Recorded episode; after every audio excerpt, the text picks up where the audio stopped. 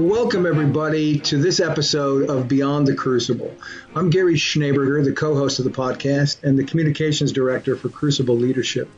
And you have uh, clicked play, hopefully, you've clicked subscribe to a podcast that deals in crucible experiences, those events in life that can be extraordinarily painful.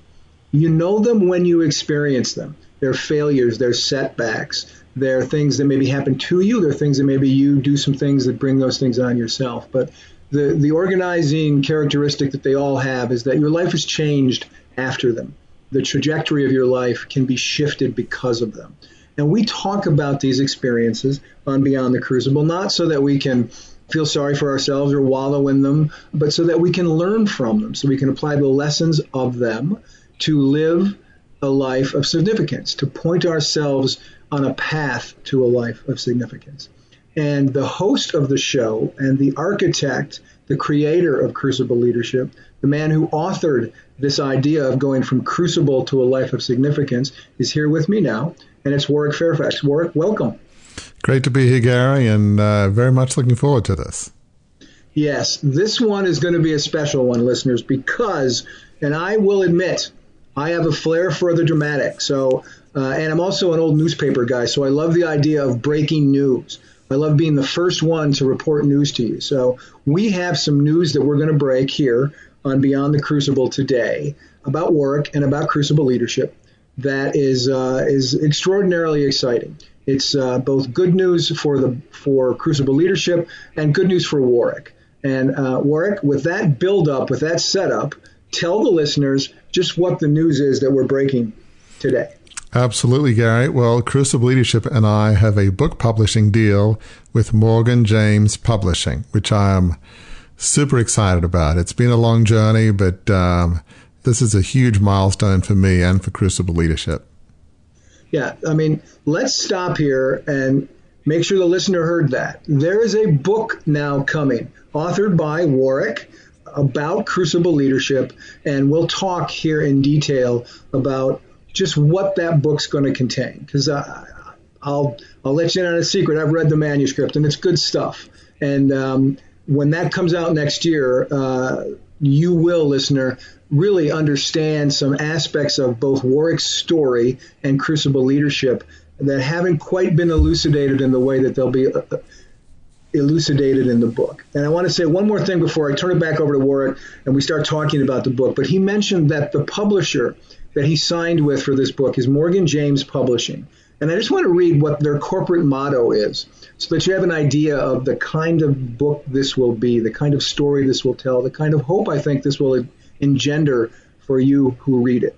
This is Morgan James's corporate promise, their corporate slogan to educate, encourage, inspire, and entertain. And having read Warwick's book, I can tell you it does all four of those things. So, Warwick, how did this all begin? What made you decide to write a book in the first place?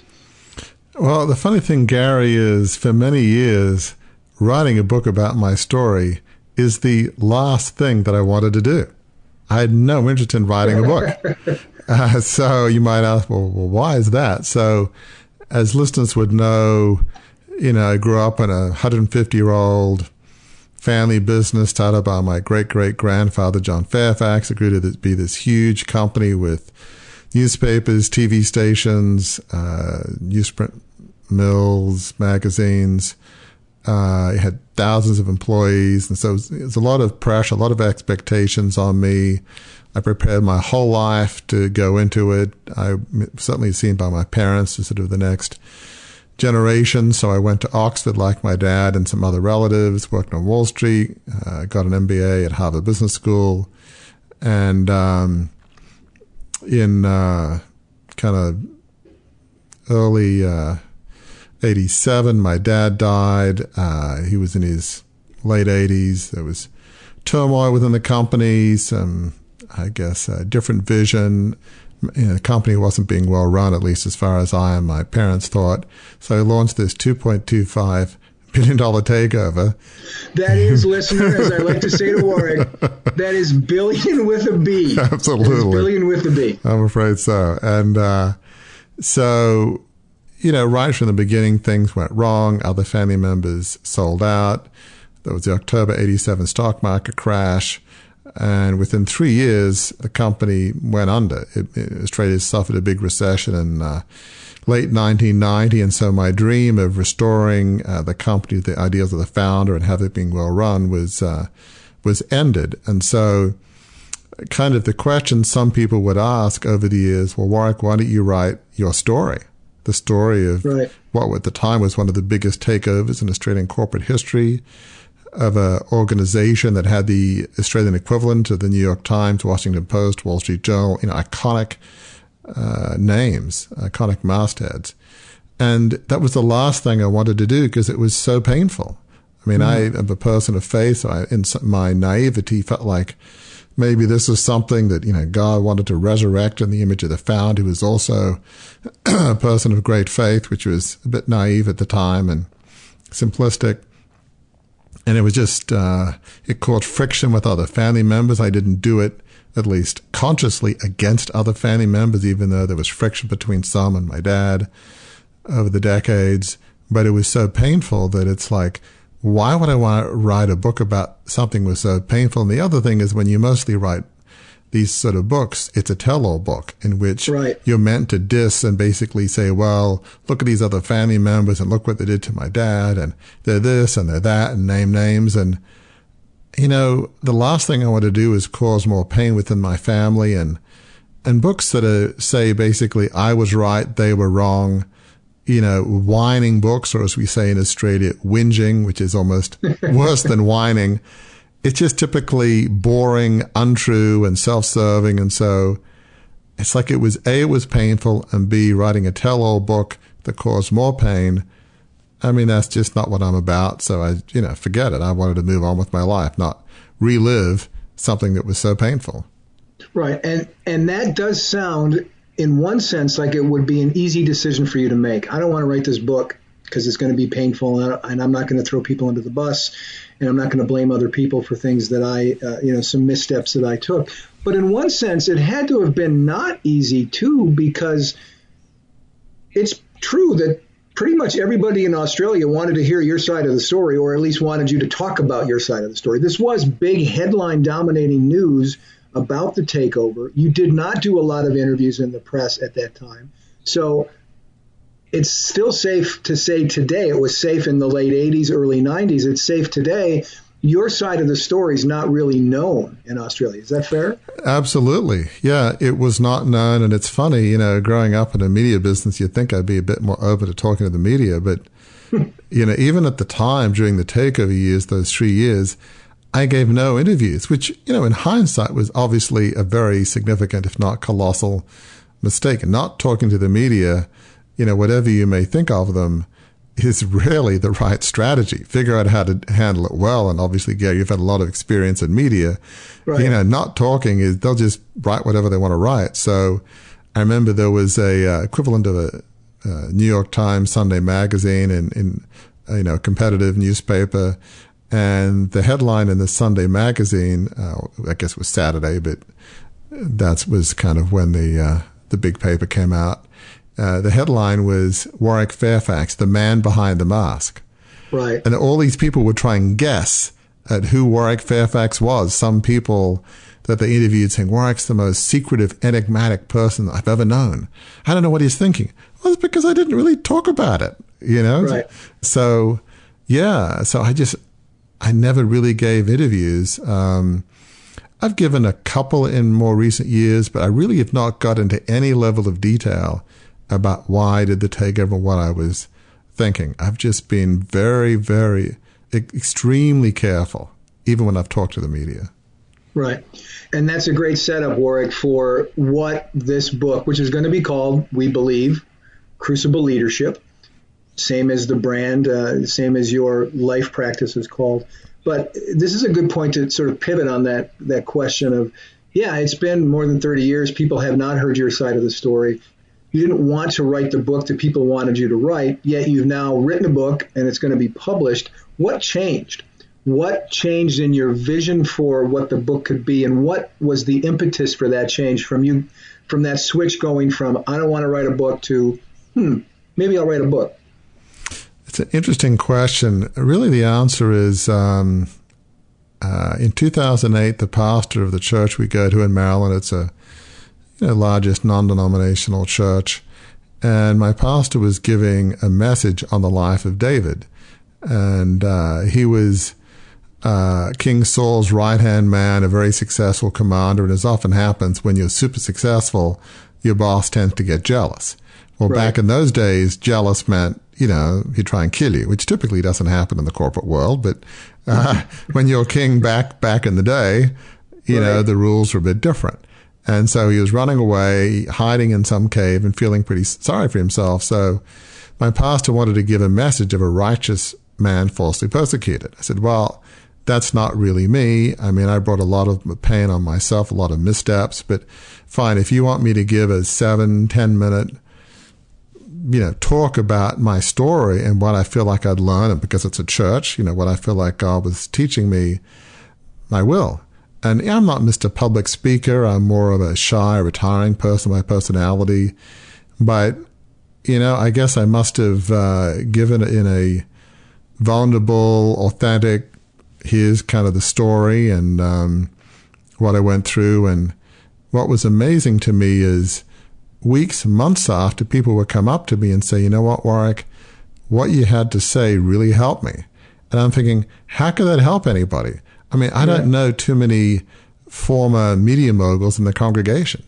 You know, right. it's just a cross section of just regular folks, you know, right. from different jobs, different walks of life, different problems, different challenges, like just like you know any group of people have. But somehow, I guess by me sharing my story, which is failure on really quite an epic scale, larger than most, most people will fail on, and just being authentic and vulnerable about, about it, somehow that resonated with people. And so that that was the big shift because I thought if by writing about my story, it can help people, now that's it's worth going through the pain. And it was painful writing about these episodes. That's pain worth going through. So that seven, 10 minute speech in church in 2008, that was a significant shift in my thinking. And it's to hear you explain that the way that you explained it right now. And I hope you hear this, listeners. We've had 10, 15 guests who've been on this podcast, and they've said versions of the exact same thing that Warwick just said. If talking about my pain, if reliving my crucible experience and how I kind of bounce back from that, if that can help somebody, then I'll do it. So the very same thing that has led guests of Beyond the Crucible to come into our little studio and have a chat, our virtual studio and have a chat with us, is the very thing that led you to realize, right, that this is something you want to set at the time when you started it, maybe typewriter to paper, but certainly uh, computer to you know to uh, whatever it is that it happens inside a computer to gigabytes, computer to gigabytes. It made you realize that that you could type this story out and it would have an impact. Absolutely, and so really that began a journey, and um, I mean we're now 2020. That's 12 years. That's a long yeah. time. And, you know, I mean, it took a long time and there were some reasons for that, but uh, certainly one significant reason, and we'll get into this more in a bit, but the core of the book is really my story. And so when you're writing about some of the dumbest, stupidest decisions you've made and writing about them in exhaustive detail and explaining what you did and what you were thinking, what you were not thinking, and what you should have been thinking. Right. I mean, I couldn't write for more than maybe a couple hours a day max, and then I needed a breather to recover from the experience and to get my equilibrium back before I went into the lines down again. So it was that was certainly one significant reason why it took so long, but I was committed to doing it because I felt like by talking about this, it could help people. Right. And so that's one part of the book. Unpack a little bit about because one of the things that's fascinating to me about the book is that you've got there's a little bit of personal memoir in it about your story as you've talked about, but there's far more than that in there as well. There's uh, there are other perspectives that you bring to the table. All so explain to the listener what you tried to bring to the book in terms of the content, and then how you think that content will help with the subject of what this podcast is about, helping them move beyond their crucibles and become crucible leaders themselves. You know, it's funny, and we'll get to this probably in a bit, but the whole concept of crucible leadership, it came out of the book. But I didn't, mm-hmm. when I started writing it, I didn't have that notion. So often, you know, one lesson learned is when you have this vision, you may, it may not be fully formed, but just take a few steps. I wrote a blog a while back now, something like, you know, vision in the fog or something of that effect. You might not have the total picture, but you have a sense that this is right. This is what you need to do. And the vision will become clearer and clearer as you keep going down the path. So at the time, you know, I've always loved leadership. I've been a student of leadership. I've loved history. I've read about history, uh, about, you know, great figures in impossible situations, whether it's Lincoln or Churchill doing amazing things. And so what I wanted to do is write my story, but I wanted to do it through the lens of leadership and lesson learned. Mm. And so it's really a series of parables, a series of stories and it's organized around key leadership principles. So it, there's chapters on, you know, vision, shared vision, how you get a group of people on the same page, how you implement it, uh, character. Obviously, there's a chapter on crucibles, even a chapter on faith, by which obviously my faith in Christ is, the most important thing in my life. But truly, I talk about faith in a general sense. What governing system of beliefs is the anchor for who you are as a person and a leader, whatever that might be. It could be a religion or some other uh, way of thought.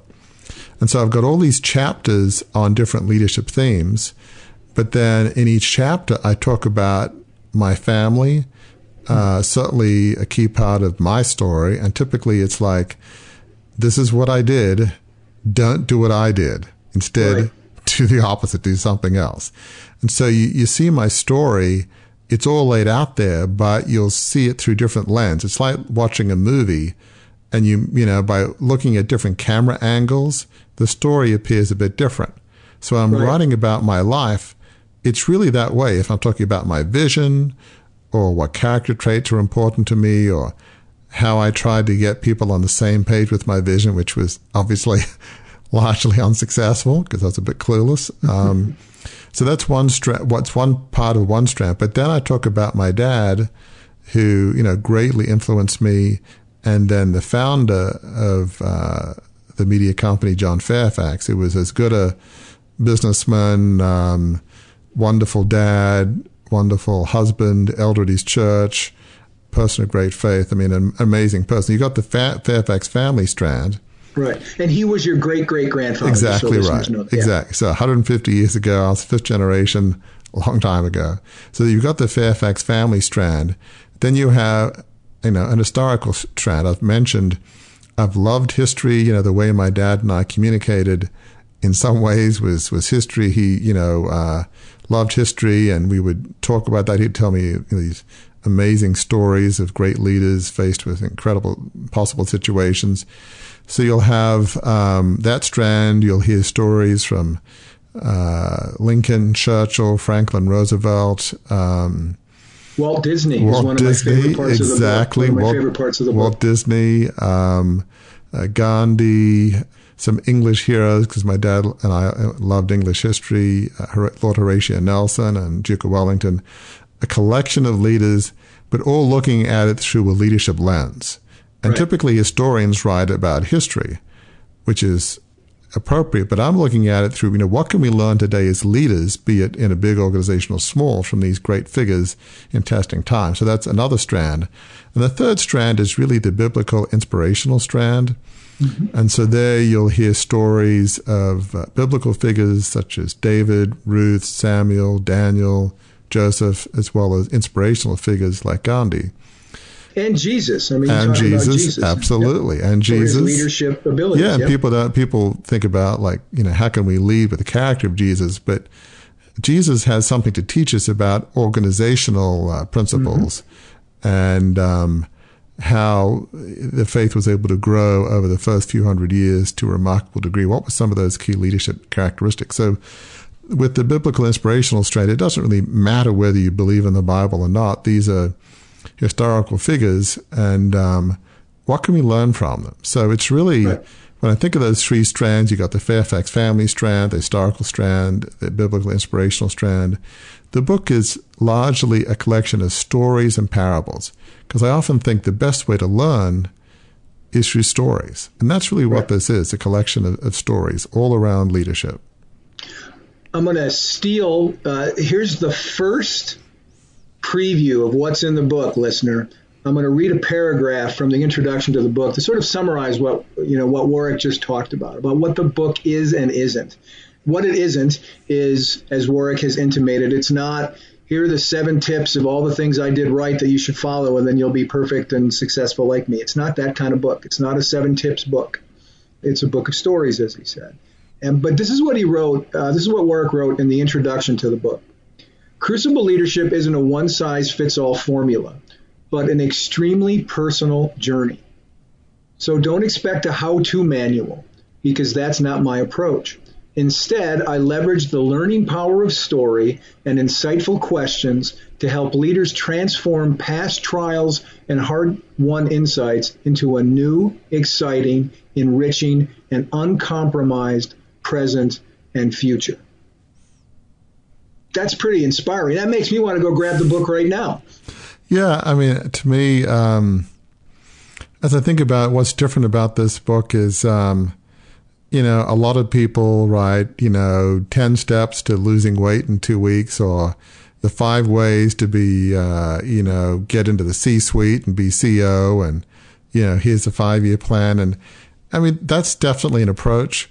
But I often think life is not simple. I mean, it took me years to get over my crucible experience, which you've talked right. about in other podcasts and blogs and what have you. And life is rarely linear, you know, three steps forward, maybe two steps back. And so I think it's often better talking stories and principles. And then the reader or, you know, can apply them to their life. Okay. So how does that apply to me? And I might be every going at a different pace uh, than others. And so the other thing that's really different is many leadership books talk about I was a successful CEO, learn from me. Or mm-hmm. I've interviewed the top 10 CEOs in the last 10 years. What can we learn from them? And right. that can be useful. Learning from people who've succeeded, that can be helpful. But this is more uh, looking at it from another perspective, which is I made some incredibly stupid mistakes okay, I was young, but they were stupid nonetheless. What can we learn from those stupid mistakes, as well as leaders from, from history and from my family? And so, uh, very few people write books about, you know, I was an idiot, you know, read this book and, you know, don't make the mistakes I did. That's just right. not a popular genre for maybe somewhat obvious reasons. Who wants to write that book? I didn't. But yeah, the only reason I did, yeah, right. was because if it's going to help people, and it's like I've you know, maybe what helps me a bit is just my faith and my perspective is because I believe God loves me unconditionally. You know, I'm okay with telling people I was an idiot and made some colossally bad mistakes with significant consequences, both monetarily and my family. I mean, I'm certainly very comfortable now. Uh, I don't have you know as much money as I could have. Money isn't really that important to me, but still, reliving all this and telling the world about how stupid you are. The fact that you know my faith is a definite help there, but still I'm human. It's it's difficult, but that's just a, not a normal genre. Look at me, I was stupid. Read my book. It's just people don't write right. those books. Right. Again, having read the manuscript, I'll say you're a little self deprecating when you say, I was stupid. You made mistakes, as you've acknowledged on every episode of Beyond the Crucible, but you also learned some things. You also learned uh, and applied some things about transparency, about character, about you know helping others, living life on purpose, and living it, having that purpose be uh, motivated by helping other people. And that's been who we've tried to bring in as guests for Beyond the Crucible because of your example. So you're a little bit hard on yourself, I think, when you say when you want to end your your description of your story as "I was stupid, follow me." No, it was I made a mistake. I learned from those mistakes. You learned when you gave that speech to your church that people were moved by that, and I think you found that since we've started the podcast with people writing to you, emailing you, and saying, "Wow." What you're talking about really helped me. That's your hope for this book as well, right? Absolutely. And th- I mean, that is a fair point. That is well said. I mean, really, Crucible Leadership and uh, the podcast Beyond the Crucible, it really grew out of the book because as I realized, I grew up with about as much money and power as you could have. We were old money, you know, getting all the exclusive clubs and all. Very, very well respected in the community and the country. But I realized money, power, status, it doesn't make you happy. It's really significance. As we say in Crucible Leadership, living a life on purpose dedicated to serving others, that's really the secret to happiness. And that's really what we advocate, espouse here. And that's what the guests we've had on the podcast have really talked about. I mean, they've right. really found from their crucibles, which is typically very different than mine, but, you know, still unbelievably painful that what really helped bring them back in part was living a life of significance. And so that's the core theme of the podcast, the book, and everything we do at Crucible Leadership is living a life of significance. One of the things, if you're listening to this podcast, an audio only listener, uh, you're not seeing Warwick as he's talking. I am because we're recording this for YouTube. And I just got to tell you, Warwick, it's it's really fun for me to see the joy in your face as you talk about this experience, as you talk about this quest that you've been on in some sense for 12 years since you started writing the book, but even going back further, th- more than 30 years since the takeover bid. And I can see in the way that you talk about it that you're pleased, again, not because you're getting a book published so much as you're getting a book published that you believe will help people with the same kinds of emotions that you went through when you had your crucible experience. Absolutely, Gary. I mean, when I think about it, really living a life of significance, that is one of the keys to coming back from a painful crucible experience, almost irrespective of what that is. Yes, there's some soul work, admitting, you know, failures, uh, you know, reconciliation, just, I mean, whatever the things are that you feel called to do. Maybe you were in the wrong position, like I was. You needed more of a Rupert Murdoch, take no prisoners, or at least some kind of hard charging, decisive executive. I'm more reflective advisor. It was a terrible fit. That's many lessons learned I talk about in the book. But probably the biggest one is as I began to do things that were within my gifting, and mm. uh, focus on serving others. You know, I was have been over the years on two nonprofit boards, my church board, and previously been on my kids' uh, school board. And now with Crucible Leadership, I've done a lot of executive coaching with my blogs, writing, podcasts, all these things and different endeavors in which I'm endeavoring to help other people. As that's happened, healing has happened bit by bit. Mm layer by layer. Yeah, you, there's always a scar. You know, in your bad moments, you always remember and says, "Oh my gosh, why did I do that?" But living a life significance, it's almost the uh, I hate to use buzzwords, but like the secret sauce, the mm. the magic potion, if you will. I mean, it's not. It doesn't solve everything. It doesn't happen overnight, but it's in terms of making significant strides to getting over a really painful crucible experience finding your life of significance is one of the key ways to moving forward and having a fulfilling, uh, even joyful life. We just had, um, as we're recording this, we released a new episode of the podcast that's available to all of you listeners with Kathleen Merkel. And one of the things that stuck out that Kathleen said in our interview with her was that, you know, you can be 80 or 90 and it's not too late to live your life in the most contented way that you can. That's her way of saying to live a life of significance. It's never too late to begin that process of pointing your compass toward a life of significance and walking that out. And I think we've discovered that throughout what we've done so far, what we're going to continue to do on Beyond the Crucible. But I, that's the that's the message of those stories that you talk about in your book Beyond the Crucible. It's the story of your great great grandfather, John Fairfax. It's the story of your father, Sir Warwick Fairfax. It's your story. It's the story of those historical and religious and inspirational figures you talk about. It's never too late to turn uh, what the world views as a failure, what maybe even you view as a failure.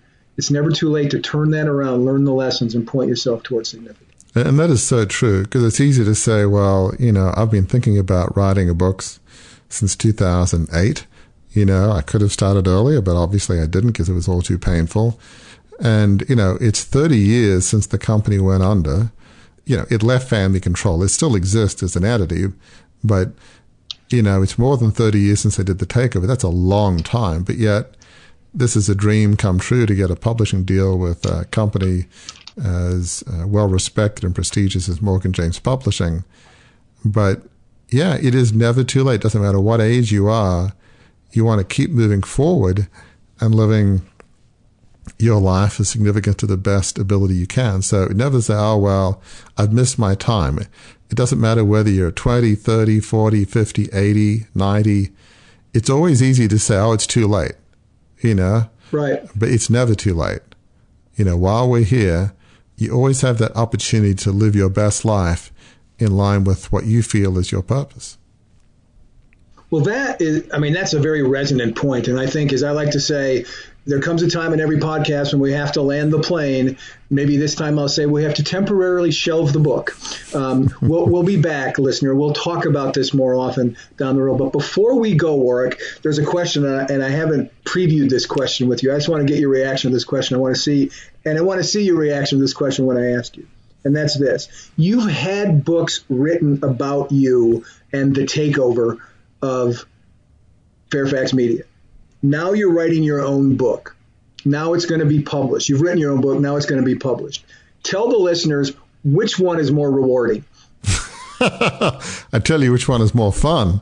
It is yeah. not fun, you know, uh, reading books about you. My least favorite book was written in the early 90s called The Man Who Couldn't Wait.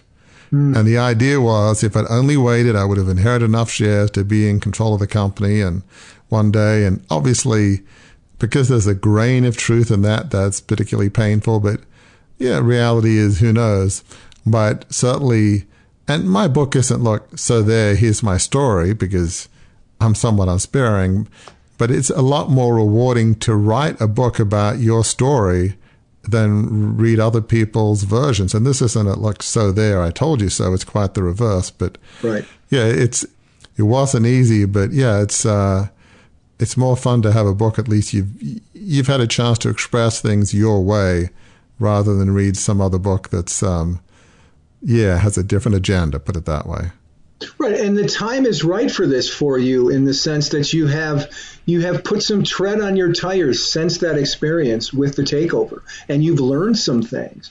And I think, I mean, is it fair to say that had you written, had this book been published even five years ago, it, perhaps that was premature for what you understand now about how to bounce back from crucible experiences. Is that fair? That this is this is the time. This is the best time for this. Yeah, I mean, as a person of faith, I always believe that things happen when they're meant to happen. I mean, you try your best to move things forward and and all that, but yeah, I think this is the time. Uh, certainly, in the '90s, you know, I was too shell shocked. I mean, I couldn't have written a book even begun to write a book. I didn't really have enough perspective.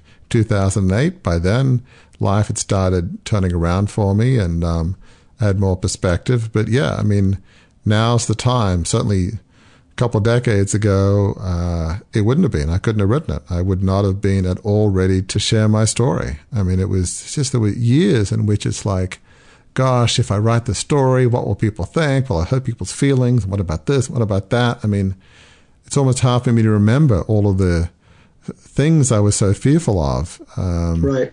Even back in the 2000s, around the time I was thinking of writing the book. So uh, yeah, now now is the time. All right. At that, we will close the book for now. For sure, listener, we will continue to talk about this publishing journey that Warwick's on uh, now that he's got a contract for it. Now that there's a publisher that we're working with very closely, he's working with very closely.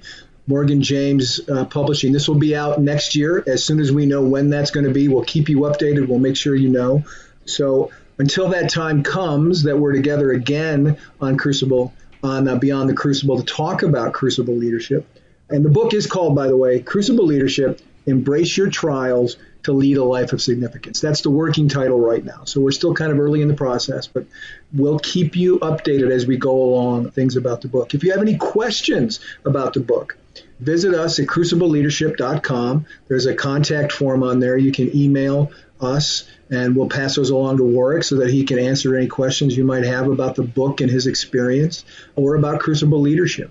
If you enjoyed what you've heard on this podcast, if you're excited about the book and you're excited about further podcasts where we have guests or Warwick and I are just talking about aspects of Crucible leadership, we do ask that you would uh, subscribe to the podcast so that you, one, that makes sure you never miss an episode, and two, that allows us to get this kind of hope and healing that Warwick was talking about in his own experience. The same thing that he talked about to his church all those years ago, 12 years ago now. It will allow us to get these podcasts into more hands and help more people move beyond their crucible. So until the next time that we're together, um, do remember that crucible leaderships are painful. We don't doubt that. We know that. Warwick has talked about his here today. But they do not have to be the end of your story. In fact, they can be, if you learn the lessons of them, you apply those lessons, and you move forward with purpose, they can be the best part of your story, a new chapter, the best new chapter, because it leads at the end of the journey to a life of significance.